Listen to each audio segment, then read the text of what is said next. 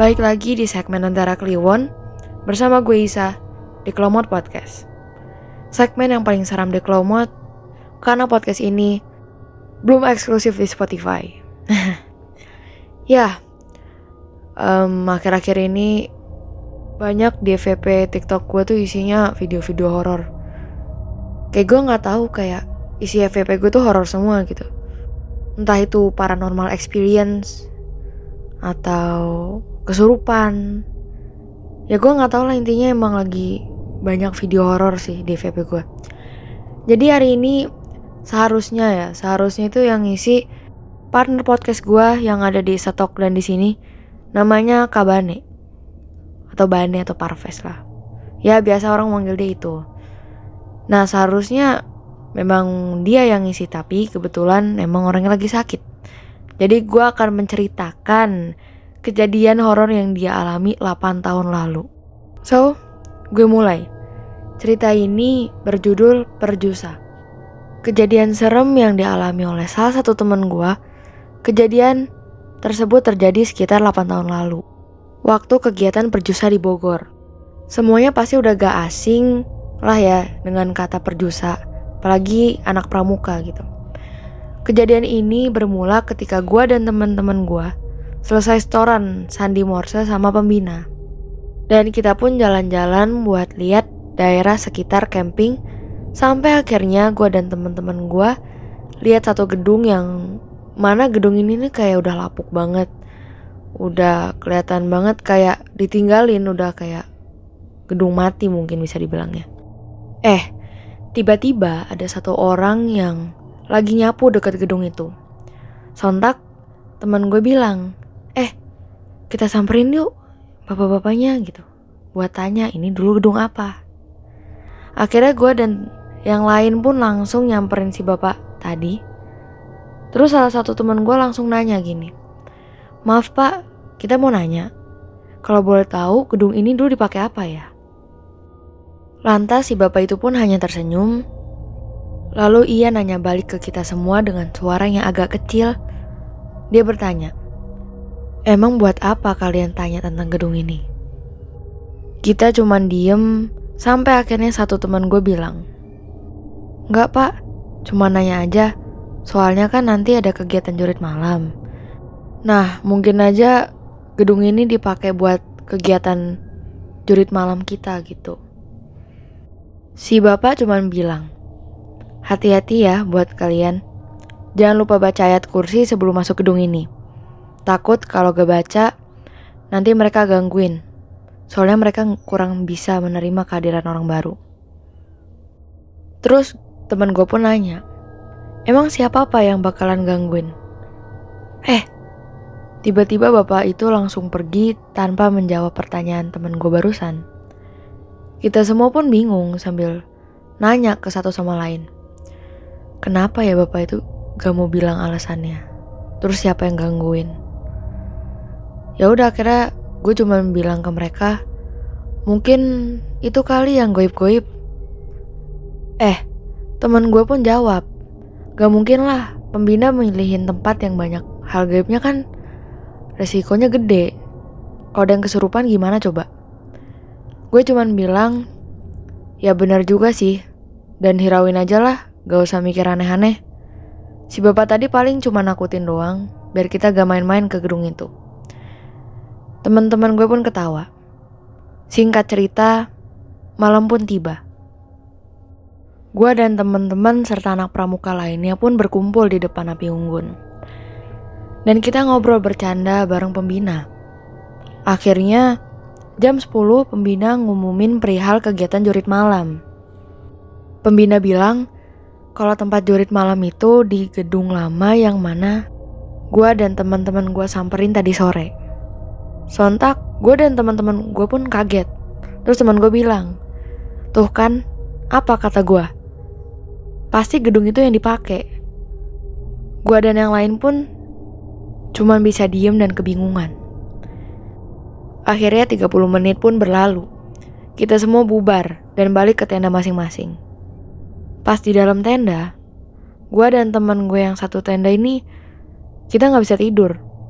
Kita cuman rebahan Sambil nunggu jam 12 malam tiba dan dipanggilnya peserta yang bakal ikut jurit malam. Gua dan teman-teman ngobrol. Kita saling tanya. Gimana ya? Kalau nanti ada yang kesurupan, emang pembina bisa nanggung? Teman gue cuma jawab. Mungkin mau kali. Nggak tahu juga gue. Singkat cerita jam 12 pun tiba. Dan ternyata peserta pertama adalah gue dan regu tenda gue. Jujur di situ kita panik banget. Temen gue cuman bilang, Dah lah, kita ikutin aja rulesnya. Daripada kena hukum, setelah itu kita pun jalan balik ke gedung lama itu. Ketika sampai depan gedung, temen gue cuman bilang, siapa pun penghuni di gedung ini, gue minta maaf kalau kalian terganggu. Akhirnya mulai deh satu persatu dari kita dipanggil. Dua orang dua orang. Saat dua orang pertama dari tenda gue keluar dia bilang, Wah, gak ada apa-apa sih ini mah. Gak nyeremin asli deh. Dah santai aja kalian. Akhirnya sisa gue dan satu temen gue yang mana temen gue ini adalah orang paling penakut di tenda. Akhirnya tibalah nama kita disebut. Gue dan teman gue pun masuk, perlahan membuka pintu gedung. Jujur ketika gue masuk, itu rasanya pengat, panas. Dan bawaannya tuh merinding, seakan ada seseorang yang ngikutin kita dari belakang. Kemudian, gue dan teman gue pun terus jalan sesuai arah yang udah ditandain sama pembina. Ketika lewat pos pertama, itu masih aman. Kita cuma ditakutin sama kursi yang tiba-tiba gerak dan barang yang tiba-tiba kebanting. Akhirnya lanjutlah kita ke pos kedua. Nah, di pos kedua ini teman gue megang baju gue itu kenceng banget. Saking dia takutnya kalau tiba-tiba ada penampakan beneran. Dia pun bilang ke gue, eh di sini hawanya lebih panas gila. Sumpah gue ngerasain ada yang gak bener pas kita masuk ke pos 2 ini. Gue cuma bilang Ah, perasaan lu aja kali. Toh dari tadi juga kita gak ngalamin apa-apa kan? Dah, ayo lanjut aja. Biar cepet selesai. Biar bisa tidur kita. Pun langsung menelusuri pos 2 yang mana itu posisinya di samping gedung ujung sebelah kanan. Dan itu bersebelahan dengan hutan langsung. Kita pun lanjut jalan sampai akhirnya kita nyampe satu ruangan terbuka yang mana ruangan itu ada pohon pisang kecil di sampingnya. Teman gue pun tiba-tiba nahan tangan gue sambil bilang, Eh, bentar deh. Lu ngerasain gak sih kalau sekarang di ruangan ini kayak ada orang lain? Pas gue mau jawab, tiba-tiba ada orang pakai baju kuntilanak ngesot cepet dari samping tangga ke arah depan kita. Sontak gue dan temen gue pun langsung panik dan langsung lari ke lorong gelap yang mana itu bukan arah yang udah ditandain sama pembina. Temen gue pun bilang, eh gimana nih kita? Salah jalan loh. Tiba-tiba seketika temen gue lagi bilang, orang yang nakutin kita itu lari ngejar kita. Dari belakang kita pun gak bisa lari dan langsung tutup mata di situ. Tiba-tiba, anehnya orang yang ngejar kita itu berhenti di tengah-tengah lorong. Sambil ke muka kita, Terus dia nunjuk ke arah belakang kita terdiam. Dan tiba-tiba dia sontak. Temen gue pun nengok ke belakang sambil dicengkram kuat tangan gue. Terus bilang, eh, eh itu apa? Gue pun sontak langsung noleh ke belakang. Dan ketika gue lihat di belakang gue pun, gue langsung kaget karena ada orang tinggi, hitam bergigi panjang. Ngeliat ke arah kita sambil seraya jalan pelan, menghampiri gue dan temen gue. Sontak, gue pun refleks ngelepas genggaman tangan temen gue dan langsung lari. Sampai lupa kalau temen gue itu ketinggalan dan masih berada di lorong itu. Gue pun buru-buru lari, gak lihat kanan kiri. Di situ pikirannya kayak udah kacau lah yang penting gue lari dan nyari bantuan buat ngebantu teman gue yang ketinggalan tadi. Dan akhirnya di situ ada dua pembina lagi ngobrol dan gue pun langsung nyamperin mereka sambil rada capek karena lari kelamaan. Pembina pun langsung nanya ke gue, eh, kamu kenapa? Ada apa? Kamu gak kuat? Atau kenapa? Gue gak bisa bilang banyak kata-kata lagi. Di situ gue panik banget. Gue cuma bilang, Kak, temen saya di pos 2 ada orang tinggi hitam Sontak tanpa mikir panjang, pembina pun langsung manggil beberapa anak dan mereka langsung lari menuju pos 2. Lewat dari arah gue muncul tadi. Gue pun disuruh duduk dikasih minum dan gue gak bisa ngomong karena ya gue masih masih shock lah dengan apa yang gue alami. Dan gue cuma bisa diem dan nyender di dinding nungguin mereka datang ke sini ngebawa teman gue dan salah satu panitia jurit malam yang ada di situ. Selang 10 menit kemudian, datanglah pembina dan beberapa anak yang tadi ikut bantu pembina dan tiba-tiba teman gue pun juga datang dari tenda ngebawa garam dan cabe. Gue cuma nanya, itu buat apa? Mereka cuma bilang, dah, lu ntar aja nanya gini. Ini buat ngusir sesuatu lah, pokoknya. Gue cuma diem sambil rada bingung harus gimana. Karena itu baru pertama kali gue ngelihat makhluk goib sejelas itu di depan mata gue. Setelah itu teman gue dan satu peniti yang tadi pingsan pun ditanganin dan diusap air mukanya sama salah satu pembina. Kemudian pembina tadi nanya, kalian emang ngeliat apa di pos 2? Gue dan teman gue pun langsung menceritakan kejadian yang kami alami barusan. Tiba-tiba salah satu pembina gue menyela dan langsung bilang ke pembina gue yang satunya. Dengan nada yang agak marah. Dia bilang, tuh kan, apa gue udah bilang? Pasti ada tuh orang, pasti bakal muncul gak mungkin dia gak gangguin kita. Namanya dia udah tinggal di sini. Jadi ya mungkin dia ngerasa terganggu. Pembina gue pun yang lain cuma bisa terdiam. Sampai salah satu dari mereka tiba-tiba bilang, Ya mau gimana lagi? Kan kita udah gak ada tempat lain buat jurit malam. Karena gue bingung, akhirnya gue tanya sama kakak pembinanya pada detik itu juga. Kak, sebenarnya apa sih yang ada di gedung ini? Kakak pembina pun langsung cerita. Jadi gedung ini tuh dulu tempat latihan nari dan lomba taekwondo. Tapi ditutup karena ada salah satu kasus yang Kakak sendiri pun nggak tahu kasusnya apa. Nah, setelah gedung ini ditutup, gedung ini banyak dipakai orang-orang secara diem-diem buat nanam santet, jampi-jampian, dan dipakai buat tempat buang jin. Jujur tadi maghrib ketika kakak-kakak dan pembina lain pun menempatkan panitia-panitia di tempat yang udah kita atur, kita juga sempat dengar suara orang nangis. Dan juga beberapa kali ada suara benda yang kebanting dari lantai atas. Cuman karena kita gak ada tempat lain, akhirnya kakak cuman bilang, Dah gak apa-apa lah, insya Allah anak-anak gak ada yang kenapa-napa. Kan ini kegiatannya juga bentar, dan salah kami hanya membaca doa di tenda sebelum ke gedung ini.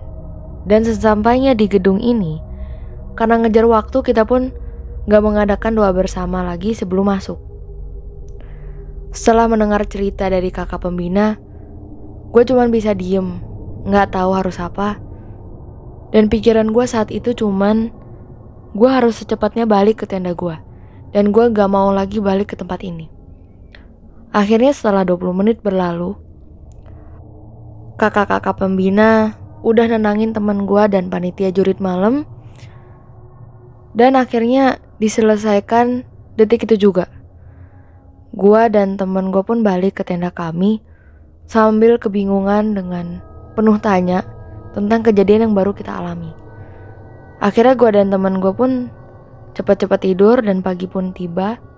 Kami langsung bersih-bersih, beres-beresin tenda, baju dan lain-lain. Setelah itu serentak kami semua yang mengikuti camp mengadakan upacara penutupan dan kami berjalan keluar dari area camping menuju tempat di mana bis parkir dan kami pun pulang. cerita pun berakhir. Ya, cerita ini panjang banget. Gue juga nggak expect sih kalau sepanjang ini. Dan bener-bener ya kalau udah masalah gedung-gedung lama yang udah ibarat kata udah ditinggalin lah. Itu tuh pasti kayak automatically bakal ada orang-orang yang menggunakan gedung itu entah buat sesuatu yang positif atau negatif. Jadi yang bisa gue lihat nih ya, kalau misalnya kalian ada kegiatan kayak gini nih, banyakin berdoa, lebih hati-hati aja memilih tempat, dan jangan apa ya, jangan sombong kayak ah cuman kayak gini doang. Emang sih kelihatannya sepele kayak cuman gedung lama, tapi lo nggak tahu kan apa yang udah dilewati. Di gedung itu tuh udah apa aja yang kejadian kayak lo nggak tahu. Gue juga nggak expect sih kalau ada orang yang namanya buang jin. Setahu gue jin mah hidup bebas tapi gue nggak tahu kalau jin ternyata bisa dibuang. Ya jadi saran gue kalau misalnya kalian ya ikut acara kayak gini nih bener-bener harus hati-hati gitu dengan tempat-tempat yang udah kosong kayak udah terbengkalai. Dan tiba-tiba lo harus make. Kalau yang gue denger-dengar dari orang-orang tuh kayak lo harus minta izin dulu ada kayak modelan upacara gitu-gitu. Jadi ya saran gue kalau mau bikin acara jangan di gedung yang ibarat kata udah terbengkalai terus tiba-tiba entah lo mau pakai photoshoot lah atau perjusa ya balik lagi saran gue banyakin doa aja sih sama Tuhan karena ketika udah kayak gitu ya nggak tahu men siapa yang bakal nyelamatin lo karena belum tentu aja orang tuh tahu lo tuh bakal ada orang di dalam gedung itu. Jadi ya saran gue jauh-jauhin tempat yang kayak udah terbengkalai. Terus dengan begayaan lo tanpa lo tahu. Kayak lo masuk aja terus lo sosokan bikin paranormal experience atau whatever kalian mau bikin. Jangan apa ya? Intinya jangan belaga gitu kalau lo belum tahu tentang dunia yang tak terlihat dan lebih baik sih jauhin aja sih tempat kayak gitu karena resikonya belum tentu bisa lo tanganin sendiri ya mungkin segitu dulu dari gue gue harap cerita ini gak bermanfaat dan bagi teman-teman yang pengen cerita horornya gue ceritain di sini atau diceritain sama Kabane bisa aja DM di Instagram ini at lentera kliwon dan tunggu cerita horor lo gue baca di sini. So, Isa pamit undur diri, and see ya.